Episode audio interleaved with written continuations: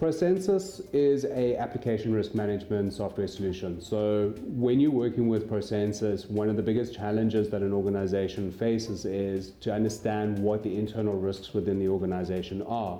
So if you've got 500 applications and you want to stratify which are the most risky in your organization, again, it allows you to have a central repository of all of your applications where they're aligned into the business, who the owners of those particular applications are, and then stratifying those risks or those applications into particular risk bands like high, medium, and low, and then following a controls based assessment to understand where there are control failures within your applications.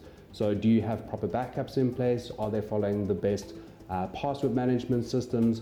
Uh, do they ensure encryption across the organization?